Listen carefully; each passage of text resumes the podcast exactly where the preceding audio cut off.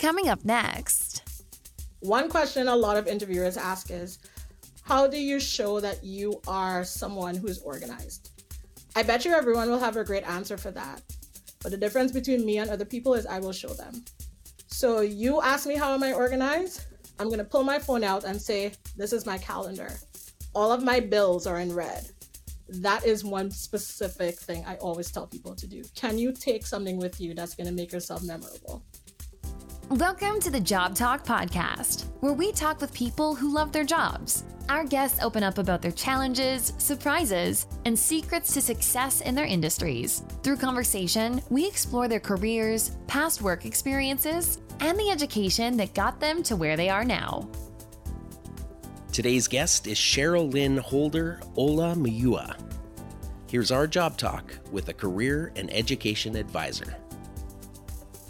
Cherryl I want to start this podcast off by asking you if you have gotten used to Canadian winters. I mm, it depends on what part of Canada. So my first 12 years in Canada, I lived in Winnipeg. And honestly, I would never say it wasn't that bad, but I learned how to adapt. So now that I live in Toronto, which is significantly warmer, it's funny when people wear like the Canada Goose jackets. I have never even worn my jacket from Winnipeg yet because I don't think it gets that that cold. So maybe the answer to your question is yes. I've gotten accustomed, accustomed to it. All right. So where are you from? Uh, and then maybe we'll get into how how you came to Canada. Yeah. So I'm originally from Trinidad. So I was born in well the politically correct is Trinidad and Tobago, but the actual island I was born on was Trinidad. And I lived there till I was 18. And my mom had this great idea for so my mom was a single parent and she had she has not had she has three uh kids, three daughters. And so she had this great idea to go do her master's degree. Um, but she didn't want to leave us behind. So she actually got visas for all three of us or all four of us to come abroad and go to school. And the unspoken conversation we had, or the unspoken idea we had, was come go to school and go back home. And for some reason, we just never left. It turned into permanent residence, that turned into citizenship. Um, so that was back in 2003, which was 20 years ago. And and all three of us, all four of us, sorry, well, all three of us kids who are no longer kids, but all four of us, we never left. Aside from the weather, was there much of a culture shock coming to Canada? Oh, oh yes, huge, huge. Um, so when I first moved to Winnipeg in 2003, I had to do a year of high school at 19. Um, or at 18, I had to do a year of high school and graduated at 19. And the reason is because the Canadian system and the Trinidadian system was a little different. So they couldn't quite figure out where to put me as far as I didn't have all the credits to get into university yet, but I kind of had more than I needed for high school. So they said, you know what, just do grade 12, you'll be fine. Um, so my experience of grade 12, which probably is like the equivalent of what we call Form 6 in, in Trinidad, was so different. For one thing, they don't wear uniforms, or they that school didn't wear uniform. And for me, that was a big deal because I come from a very English type military type um, school background back in Trinidad. So we wore uniforms. We couldn't wear nail polish. We had to have our hair a certain way. Our shoes had to be clean. Like we would get sent home if our shoes were dirty. And then I come to Canada, and my grade 12 experience is people are wearing short shorts and crop tops and talking back to teachers, which to me was so not a thing. So there was that shock, but also the shock of being around being around people who spoke like I saw on TV was so strange to me. So hearing these Canadian accents, which at the time I would say American accents, now I know it's not the same. Um, but hearing all these Canadian accents was very different, even being a lot of around a lot of people who didn't look like me. So I was one of the few blacks that went to my high school at the time, myself, my two younger sisters. And then three months later, there was this huge uh, influx of Ethiopian immigrants or Ethiopian refugees that came in. And all of a sudden, there were all of these refugees at my high school that looked like me. And that became my group of friends who were from Ethiopia just because they were Black students as well. So, but even so, Ethiopia and Trinidad are two very different countries. So, even getting accustomed to their way of life and their friendships were was a culture shock in itself. And also, I found that to be very honest, people ask some very stupid questions. Like, did I drive or did I fly to Canada? I remember one student asked me that and she was serious. and I thought, through the ocean? What you talking about? You know, so I found that that was strange. I remember at the time, Sean Paul was a big deal in Canada, which back in Trinidad, okay, yeah, we knew who Sean Paul was, like the singer, but like, it was like, you know, Caribbean music was kind of getting into here, and people would ask me questions like, could I dance like the girls in the videos and stupid questions. so things like that were so weird for me, having to, you know, as an 18 year old, first of all, I'm one of the oldest in the school because a lot of 18 year olds had already graduated. But even as an 18 year old with a different accent and answering questions, people asking me about my hair, people asking me about, you know, saying things like, your English is so great surprise, Trinidad only speaks English. Yeah. You know, things like that. I really had to get accustomed to that.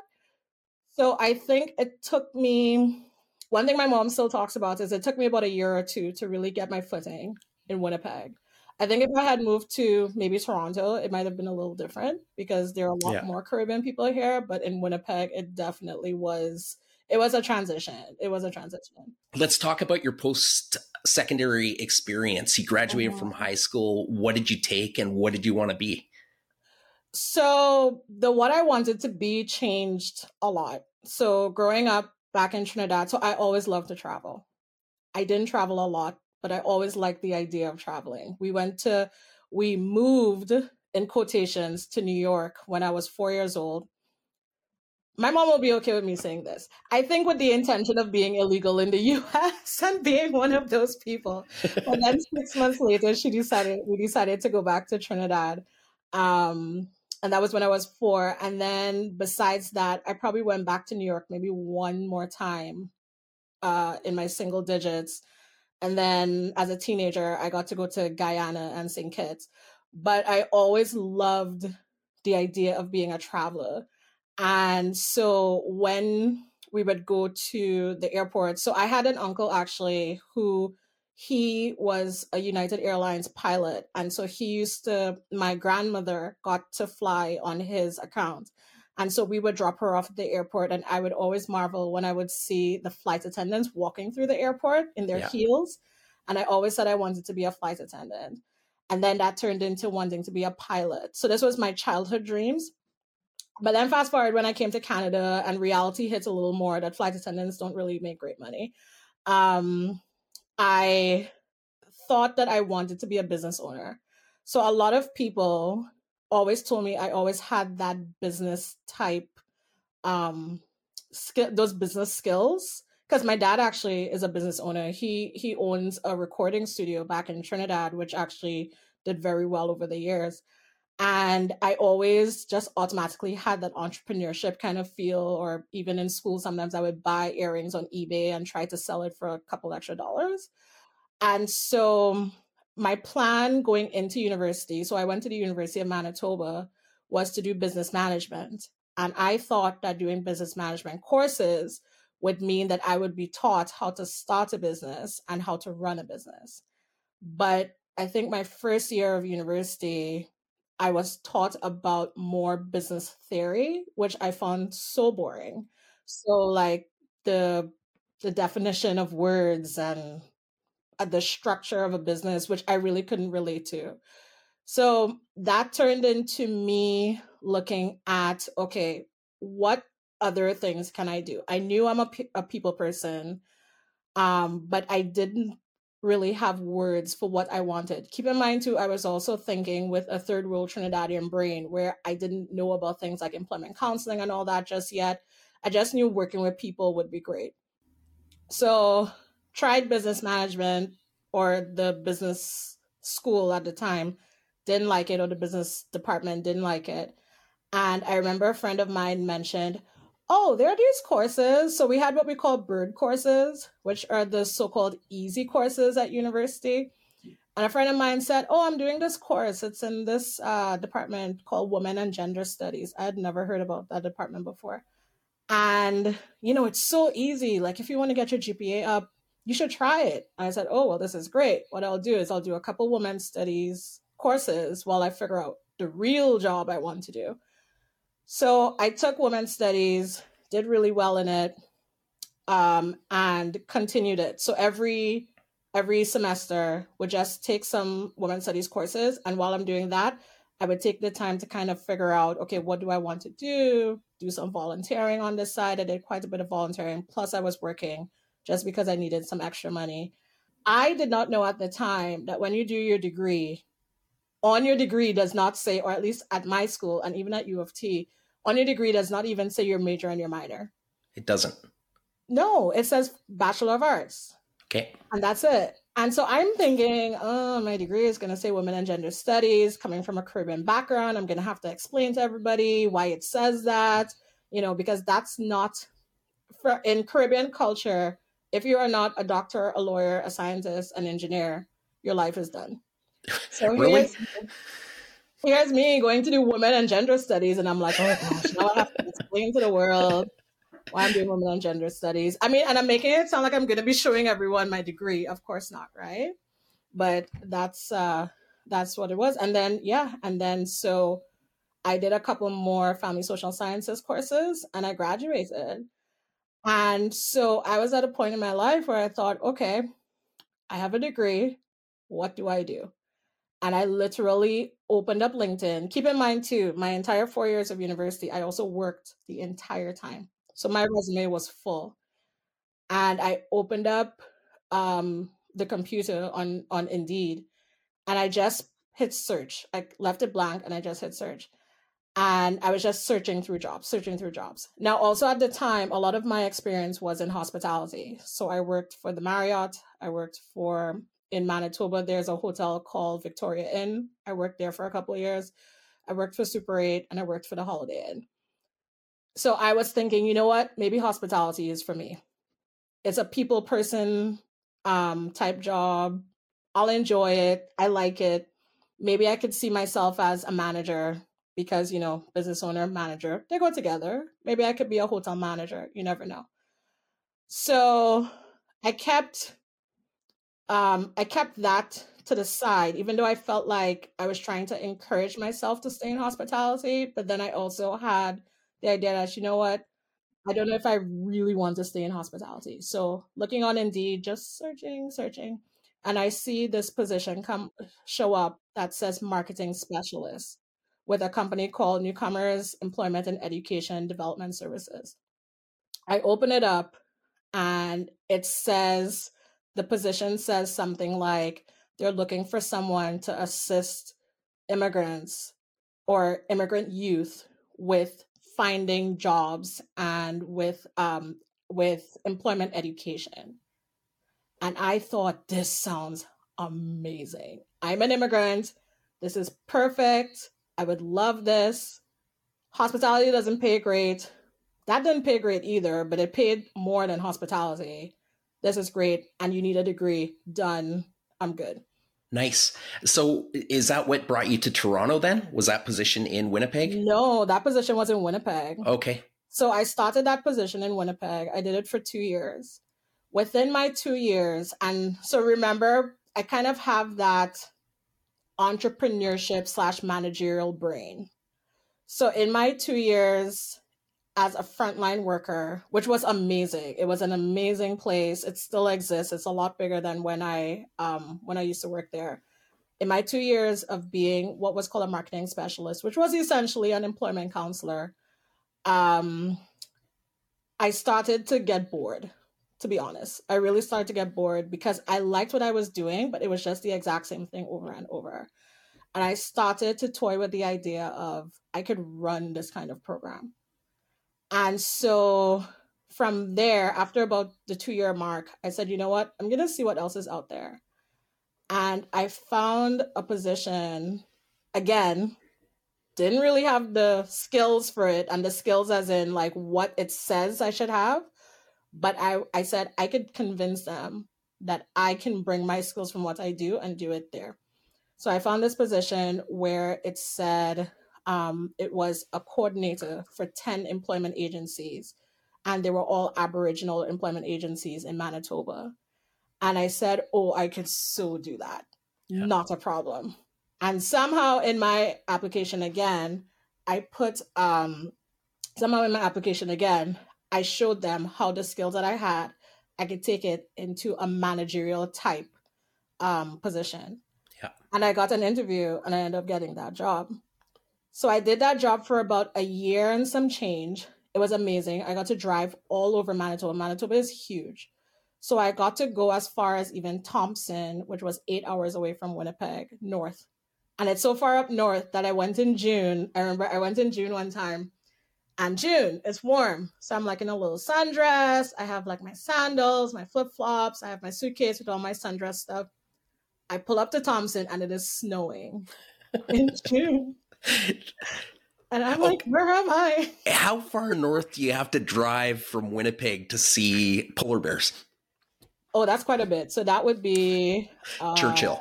Churchill. Churchill, yes. Churchill, yeah. And Churchill is quite a bit up north. I want to say you fly to Churchill because I didn't even go as far as one of our other locations, which was in Flin Flon, I believe. And for Flin Flon, you had to fly there, especially in the summertime, because a lot of a lot of the ways to get there are over the lakes, and in the wintertime you can drive over it because it's frozen. But in the summertime, there aren't a lot of paved highways to get there. Yeah. But Churchill was quite a ways up. Yeah, quite a ways up. And so, yeah, that's what I did. I did that for about um, two years again. So you obviously wanted to go to the big city because you chose Canada's biggest city. so you you arrive in Toronto. Uh, did you line did you line up a job prior to getting Toronto, or did you just go to Toronto? Yeah. yeah.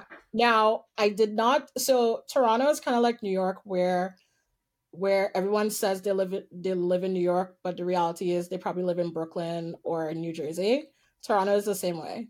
So even though I was going to so-called Toronto, I actually ended up in Mount Forest, Ontario, which is even smaller than Winnipeg. Yeah. But they hired me straight from Winnipeg and it's a place where it's about an hour north of Kitchener, Ontario, for people who know Ontario.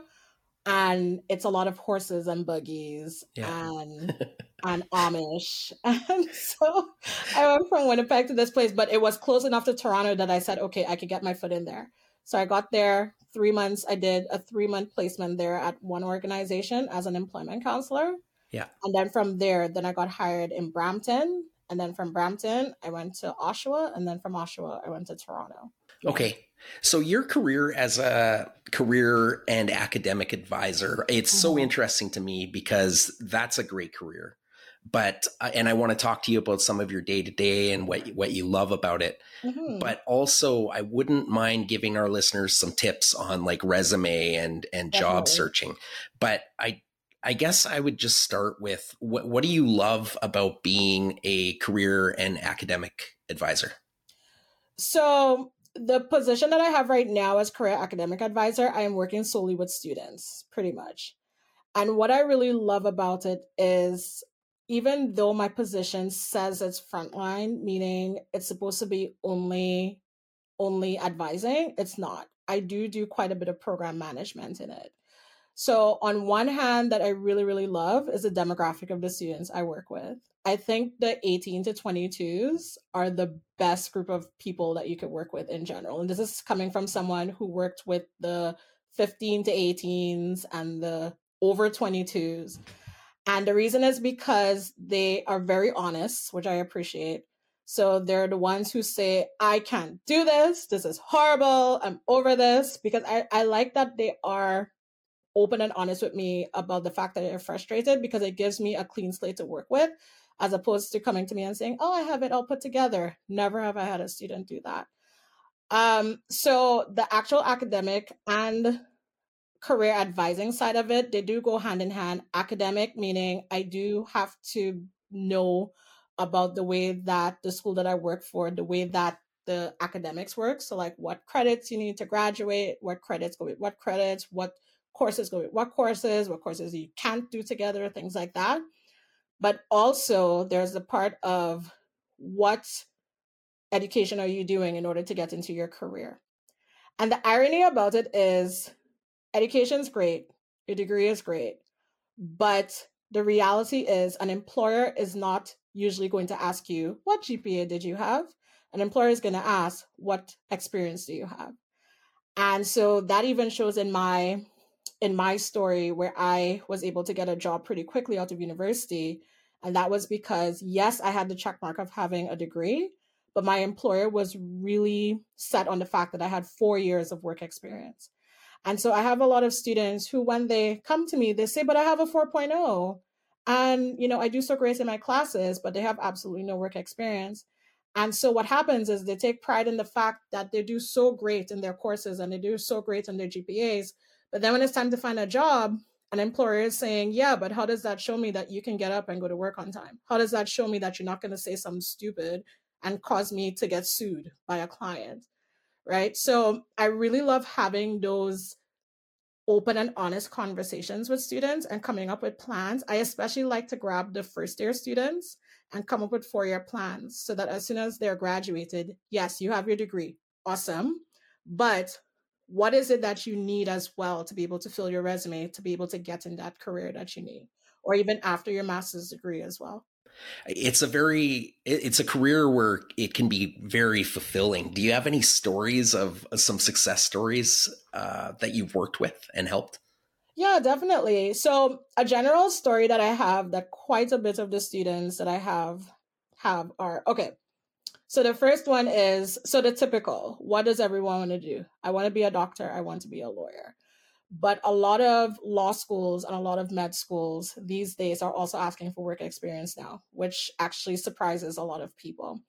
And so I've had uh, quite a bit of students who, when they come to me because they've been rejected from med school or rejected from law school, even though they've had their very high GPA, I was able to actually go through with them and say, okay, let's get you a job and let's figure out a way in order to be able to get you something on your curriculum vitae or on your resume in order for you to get a job. So that's a general success story.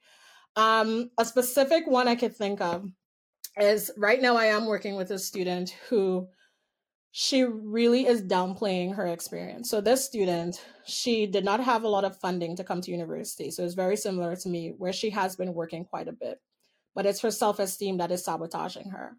And so, what it is that's happening or has happened, because now she was able to get actually a pretty decent job. But what has happened is she would look at um, she would look at jobs or she would look at at job postings and say, "Oh well, they're not going to want me because I." They're saying seven years experience, but I don't have seven ex- years experience in that field. Or they're saying, um, you know, she's making it sound a lot bigger than it really is and so what we did is we actually went through actual job postings and I said, okay, what here does not, you cannot do? And she would say things like, oh, but there are so many people who have so much more experience than me, and there are so many people who do so much better than me. And so, because of that, she wouldn't really apply to a lot of jobs. And the reality is, after it, is that we had the conversation of actually looking at the reality of apply for the job. You have the skills. There are transferable skills. There are things that you can do. And also, one thing that an employer told me that I that sticks to me to this day is once you can prove to me that you can be a good worker, I can always train you. And that goes for any field.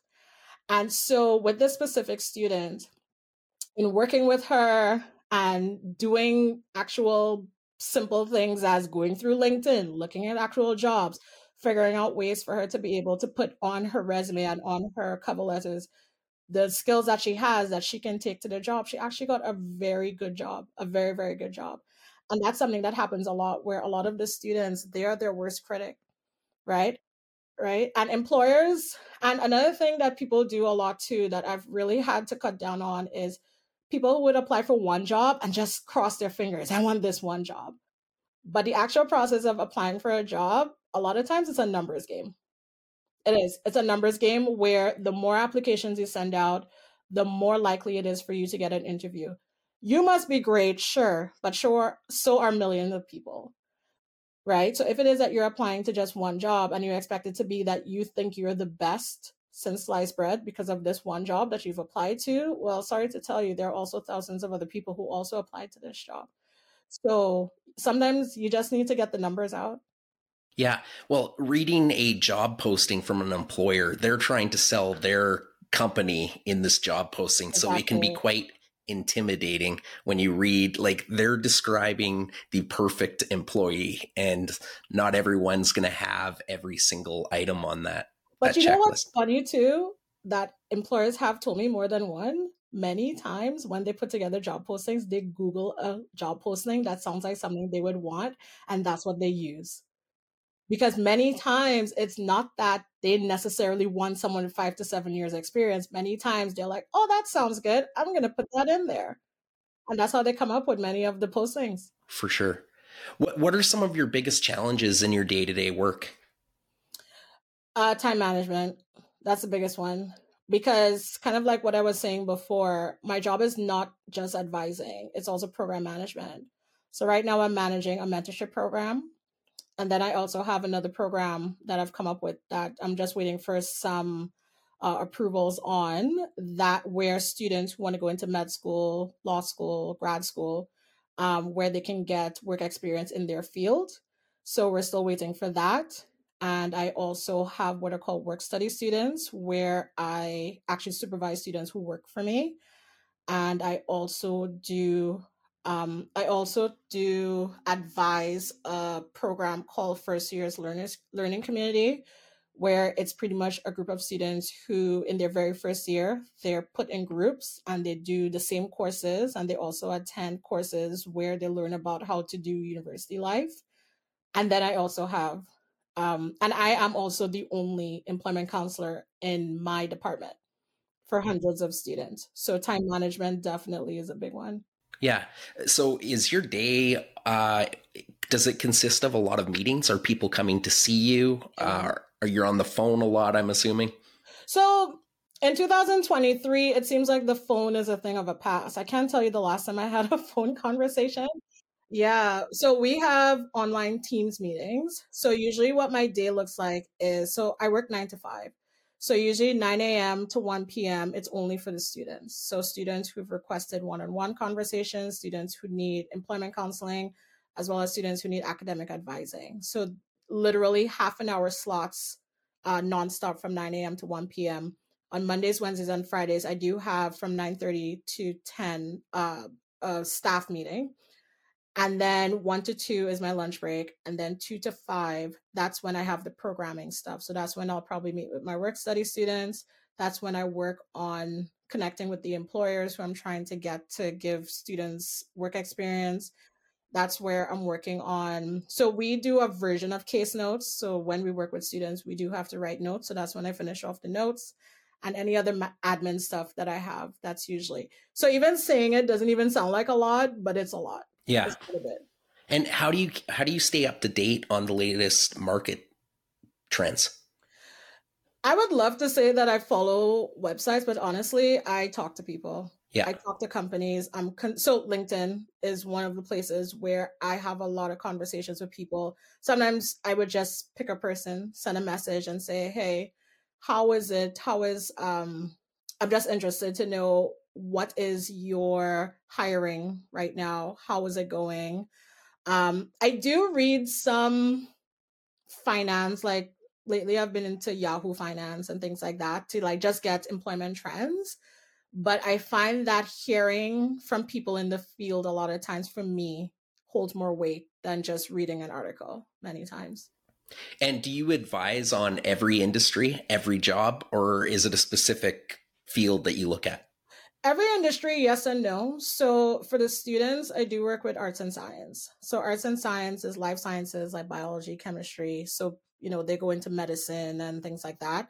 And then i do have arts. So arts can be anything from the women and gender studies to social sciences and things like that. Um, however i do have students because the way how jobs work is just because you do a science degree does not mean that you're going to be working in a lab you can do a science degree and become a photographer. So, um, so I do, yes, I do advise on every single industry, but uh, there is a big but to that.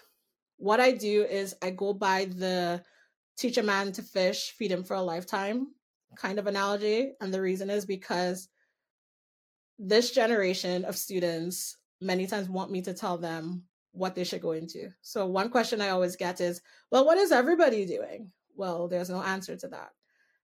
But what I do is I try to teach them ways to be able to research uh, ways to figure out what fields there are and what they would be interested in. So, kind of like how I was talking about um, being on top of trends and not really being big on, you know, on articles and so forth, even though I, I do look at them every once in a while. I teach students ways to go do their own research.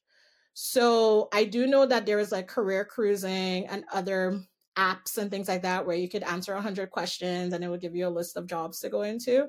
I'm not a fan of it. And the reason is because when I did that, it told me that I should be like a garbage collector. And like it gave me like these random things where I'm like, people, clearly you don't know me. Right. So I teach students to go online, go on LinkedIn, just put in words, use the search bar, see what speaks to you. That's something I say all the time. So kind of like when you're going and you're clothes shopping, you know you want to buy an outfit for the Beyonce concert, but and you, you know you have an idea of what you want to get, but it's not until you see that one outfit you think, wait, that's what I was looking for, even though you didn't know what it was. It's kind of the same thing with looking for a job or looking for a career, right? So like sometimes what you need to do is you need to just search up what there is. Just look at random things. And what you're going to realize is you're going to start gravitating towards certain things. So if you're a people person, you're going to realize, hmm, counseling is starting to speak to me, or teaching is starting to speak to me, or even um, another thing that I'm really big on is making the LinkedIn algorithm work for you. So many people do not realize how powerful of a tool LinkedIn is. And I'm not talking about the LinkedIn where you just reach out to strangers. I'm not a fan of it. I'm not a huge fan of just reaching out to people in the industry and being like, but, "Hi, are you hiring?" That's how we met. you were not hiring me. oh, okay. That's the difference. Gotcha. Okay, no problem. But you know what I mean? Like, you yeah. know, like I, I don't know if you get this, but I do get it. I do get the emails of people saying, "Oh, I have such great skills. Are you hiring?" And it's, I mean, I'm flattered, but the reality is there is so much more to LinkedIn than just connecting with people. People are putting their business on LinkedIn. Look at it. People are telling you what schools they went to, where they worked, what jobs they've done, things like that. Follow their journeys and see what you can follow. I tell people to do that all the time. Yeah. Are there any career fields that are a standout to you that you could see are going to be in huge demand in the coming years? Ironically, the trades. I was to skilled trades. The trades, yeah, yeah, yeah. You know, looking back, something that so I have my friends, my personal friends, and we're all in you know our fields and you know things that I think our parents are proud of, right? And I'm talking about especially my Caribbean friends, right? Because one thing about being from the Caribbean is we're very big on what career my child has. So in Trinidad, we call it a big job. You have a big job. My child has a big job. But but something we always joke about and talk about is, man, I should have started a plumbing business. Because as a woman who owns her own house and needs a plumber, and times that my husband is away, I don't know if I just want anybody coming into my house. But if I see someone that looks like me, I probably would feel a lot more comfortable about that. That's just reality. Right. And so we joke about, you know, we could have started plumbing businesses and how much, you know, how many people would have been, would have given us business because of the fact that we are not the typical, you know, pants falling down plumber. you know what I mean? and so I really, I mean, granted, I am in the educational institution where not a lot of people are coming to us for trades, but just in general, when people ask me, I'm always, I always say, are you good with your hands? Because they really need, we always need mechanics, we always need plumbers, we always need, uh, we always need tradespeople. And it's one of those fields where, especially from an immigrant perspective, is looked at so negatively but the reality is there's a lot of money in those fields. Oh, you yeah. could build a very nice life for yourself if you have the skill oh, yes. traits. Oh yes. Yeah. Um, I, I, I have a couple specific questions, maybe some tips that you can give people listening to this. Uh, what what is your best tip for resume writing? Okay, so resume writing is one of those things that people think that the employers care about all these fancy words and so forth. The thing with resumes is people do not read it word for word. If I have 500 resumes to go through, trust me, I am not reading your resume word for word. I do not care that your template looks great. I do not care. I mean, yes, I care that your resume looks good, but honestly, you don't need a fancy template that has swirls and all sorts of stuff. All you need is a Microsoft Word document, white background, black words, size 12. That's all I need. And highlight your skills. Um, the thing with resumes is you have to be really strategic with them. As in, if it is an employer has on their job posting that they're looking for someone who can work with Java, who can work on their own, who can um who is independent or has specific skills, trust and believe that's what my resume is going to highlight. I am not going to put the effort into the template and how pretty my resume is. I'm going to put the temp eh, the effort into making sure that my skills are shown. That's my biggest thing. And it's also a pet peeve of mine, some of the resumes that are coming out now. You know, they look more like storyboards, which is great, but sometimes it's like you really don't need all these bells and whistles. So font size 12, not 11, not 11. Definitely not 11. Preferably not 11. That's the only thing. You'd be surprised gonna... the difference. Yeah. Yes. Um, okay, and one specific question to an interview. How what's your greatest tip for somebody to stand out in an interview? So that's a really good question. And you actually use the word stand out because that's something that I always talk about. So think of an interview like so you know the Food Network always well, I don't know if they do anymore, but back in the day they used to have all these food competition shows. So like greatest cookie or greatest ribs or whatever. And so a lot of times when people go into these competitions, so think of that, think of it as the people going into this competition are the people who are going into the interview. And at home, they have the greatest cookie recipe. Like everybody talks about their cookie recipe, but they have to convince these judges that theirs are the best. And so you have like, I don't know, 50 contestants. And then when the 50 contestants go in, the judges are trying it and it's good. And then by the time they get to number five, number five accidentally put salt instead of sugar. So the judges are like, oh yeah, we know we don't want number five. And then they get to like number 12, and number 12 is like, I don't know, they use salted caramel. So they're like, oh, number 12 is the best one. But then they reach a number 15, and number 15 has something else that that is really good. And then by the time they get to number 25, they're like, oh my gosh, I just remember number five was terrible, but everything tastes the same. Interviews are exactly like that. So the way that people usually stand out in interviews are if you do something that really is going to make yourself memorable. So again, back to the cookie analogy, maybe the cookies were presented in a table in a in a basket that one of the judges remembered that their grandmother had on their mantle that was very sentimental to them. Was it the best cookie? Probably not. It was good, but it was memorable. So when people go into interviews, I usually say, what can you take into an interview that's different from the usual going in with your elevator speech? It's been done.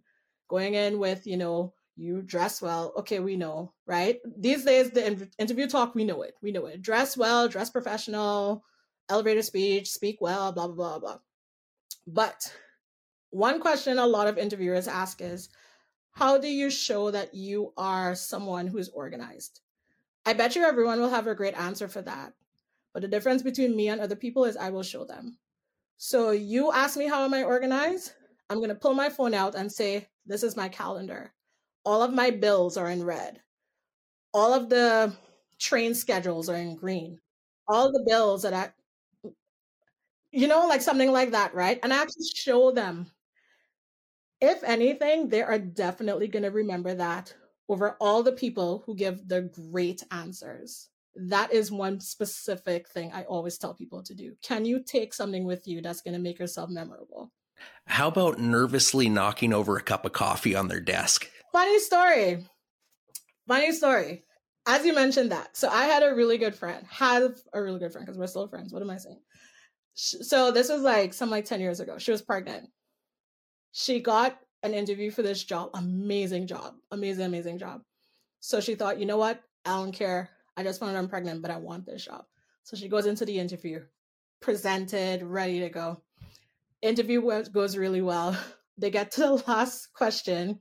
She says, I'm sorry, just give me one second. Pulls the garbage bin, throws up in the garbage bin. What? In the interview. Oh. She got the job. the reason amazing. she got the job is because they remembered her. Yeah. And it was for a very well-known or a company. It was it was Scotiabank, right? So and she she works in there. And so it was funny how to this day she tells me the story of that's how they remembered me because yeah. they had all these great candidates. Now, I'm not saying go knock over coffee or go throw up in the office. That's right.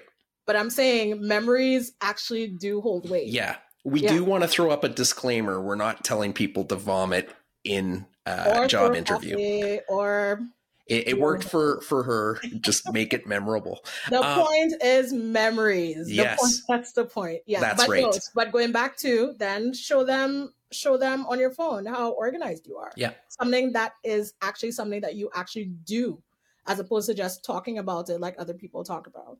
Yeah. What are your thoughts around AI and what industry should be nervous about the development of AI? Every industry. Yeah.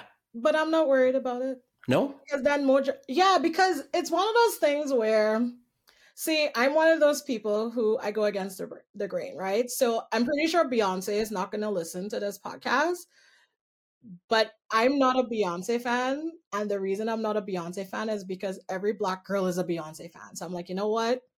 All of y'all, I'm not going to follow you guys right? So kind of like, but if Beyonce does listen, sorry Beyonce, I love you. Um, but that being said, if it is, my thing is things will always change. Technology will ha- always happen. So going back to my days back when I was in Trinidad, I do remember hearing conversations about um, things like, okay, so back when I was a child, because in the Caribbean, now a little different because of technology, but in the Caribbean back then, a lot of the things that here we take for granted, back then it took us a very long time to get to. I remember that the cash the the cashier at the supermarket back then. So see how we go to the supermarket and you just um, swipe and it goes beep beep. It took a long time for us to get that it wasn't even it was like a thing that we heard of but we're like ah we're good we want to do the you know and so the cashier used to actually put in each thing one by one and it was such a big deal to have this skill that it actually is it, it was a class we had classes at school that were like typing classes and classes on how to to to punch buttons quickly that was actually a course in school and the thing about it is now going back, that doesn't exist anymore, right? Things evolve. Now, am I worried about my job? No, because if it is that AI takes over my job, something else will be invented as well that I can also do, right? Or that probably will be greater. Or maybe they need a manager to manage these AIs, or maybe they need someone to overlook that. Then I will take that. I say embrace it, embrace the technology. So, the same way how back in the day, planes flying in the sky was not a thing, right? I'm sure there are people in boats who are like, oh, well, I love my little boat. Why is it that you guys want to be flying in planes? Boats are great, right? And now flying is like the thing. We embrace it and we move on. So it's not something that I'm really scared of, right? The more AI comes, the more jobs will come for that, right? Or the more things will evolve. Yeah, I'm always very polite when I request something from Chat GPT because one day they will be our overlords. Um, what has, are you surprised that you ended up making your life in Canada? Yeah. Yeah. Yeah. Um, yeah. Yeah. Because I think in my head as a child, I always thought that, and even coming here, I always thought my place would always be in Trinidad at least in the Caribbean, but for sure in Trinidad. Um, and also to add to that, I'm surprised at the success that I had when I was here. Because to be very open and honest, being a Black immigrant who speaks differently, or I feel like my accent is a little more tainted now, but being a Black immigrant, you definitely have to push quite a bit harder when it comes to when it comes to to breaking boundaries and there were many times that I actually, there was one time that I decided that I'm going home. I went home for three months and then I turned around and I came back. And so, you know, it's one of those things where looking back at it, I don't have the desire anymore to go back. But also looking back at it, I do look back and say, how did I get through some of the things that I dealt with? I have no idea. Yeah. What does your future look like? What are you working towards? So, you know, ironically, one thing that I talk to my students about all the time is I too am in my career journey. I'm not quite there. So, right now I'm 38. And, you know, I'm at that point of life where I have the family. I have, you know, I I'm in a place in a company that I love. I love where I work. But I am in the process of really trying to get to the director role. So that goes back to what I was talking about before about having that itch where I'm like, you know, I kind of want to get into that managerial type thing. I have been a manager for the past four or five years. I was a manager before this role and I enjoyed it. I mean, it had its ups and downs. Um, but I've decided that I'm working towards a director role. Is that director role in the department I work in right now? In a perfect world, I would love it to be. I don't know but that is where that's my goal for the next two three years to get to the director role is there anything i didn't ask you that you would love for your students or anyone that took the time to listen to this topic that you would want them to know you might think you have it figured out just wait or if you don't have it figure, figured out if you're not in a place where you know what i know i exactly want to be a nuclear biologist with NASA by 2036. If you're not in that boat, you are fine. That's the first one. But you know what's the second one? Stop listening to people. I can't tell you how many people come to me and say, how many of my students come to me and say, oh, well, I heard you need to have a, a 4.0 in order to be able to become a pilot for Emirates or I don't know, something like that, right? Like I always hear a, I heard, okay, well, where did you hear this? Well, people have been saying, okay, who are these people? Right? A lot of times, this is things we make up in our heads, or these are conversations we have where we have heard it nowhere. Right? So if it is that you are in a place in your life, especially as a student, first year, second year, third year, fourth year student, where you feel like, I just don't know where I am going, you are in the same boat as millions of other people, and you will be okay. I get that all the time. All Ex- time. Excellent advice. Well, Cherryl-Lyn, you are a very positive person. Um, I wish you the best of luck with all your plans, and you know, thank you for taking the time to to come on the podcast today. Appreciate thank it. Thank you so much. I appreciate too being able to tell my story and and give advice. And I'm very excited for my students to hear this. Very excited. Thank you for tuning in to the Job Talk podcast. For more information, please visit us at thejobtalk.com. Our podcast music was created by our friend Mike Malone in Edmonton, Alberta, Canada.